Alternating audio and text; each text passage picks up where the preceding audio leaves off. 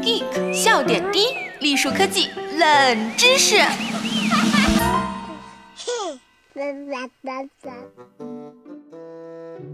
小伙伴们，大家好，我是本期主播浅草菲菲。唉，相信在北京的小伙伴最近都经历了一场水中 party。最近呢，北方多个城市遭遇强降雨，气象连续发布暴雨预警，级别层层提升。上一周呢，又恰逢北京七二一特大暴雨的纪念日。想到四年前的那个夜晚，真是令人提心吊胆啊！由于地理环境等各个因素的影响，在北方的暴雨往往会比南方更为致命。也正是由于北方降雨量少，大家在面对暴雨的时候，可能很多常识都不是非常清楚。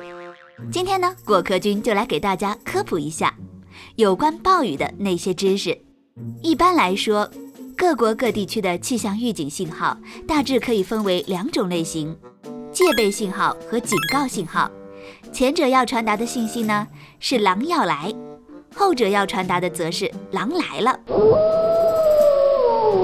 那对暴雨预警而言，白色和蓝色就属于“狼要来”的预警信号。尽管天空看起来还是风平浪静，但我们心里应该清楚，一个小时之后或许就会风雨大作。更高级的信号，比如黄色、橙色和红色。一般是在恶劣天气已经影响本地，而且可能持续甚至变得更恶劣的时候发布。如果没有必要，我们应该尽可能留在安全地点，直到信号解除，并做好意外发生的准备。另外，大家要注意的是，有时候看到低一级的信号，可能当时的天气还是晴好的，但不可以因为这样就掉以轻心哦。因为低一级的信号表示未来十二小时内恶劣天气可能会影响本地，一定要慎重考虑一些类似远足、郊游的计划，除非晚些时候气象部门取消了预警信号。暴雨时有车的同志们最担心的应该就是路过深积水时车辆熄火了。那么车辆在什么样的情况下会熄火呢？原则上说，排气管浸在水里是不会导致熄火的。但如果发生倒灌，一样后果严重。进气管进气口绝对不能进水，进水就会熄火。一旦发动机涉水熄火，一定不能再次发动，因为此时气缸内已经可能进水。相对于空气，水是不可以压缩的。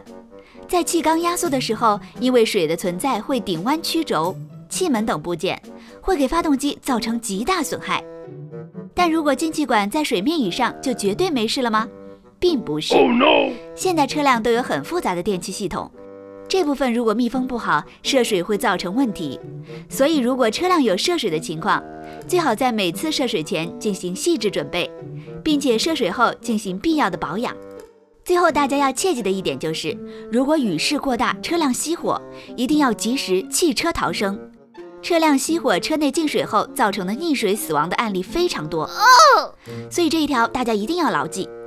另外呢，对于暴雨天气步行出门的人来说，汤水之后一定要洗脚。这一次南方洪灾中就出现了这样的新闻：一位老人在暴雨中汤水后染上了丹毒。一般大家在外汤水之后，可能觉得只要脚晾干了就可以了。但我们不知道的是，短时间泡水，细菌就可能从脚部的一些小伤口进入人体，引起感染。就像前面的新闻一样，如果是在溢水区域，还会感染寄生虫，好恐怖的样子。泡完水不赶快清洗干净，然后弄干的话，会增加感染的风险，还有可能引起真菌感染，比如足癣什么的。如果是糖尿病人，感染的风险更大。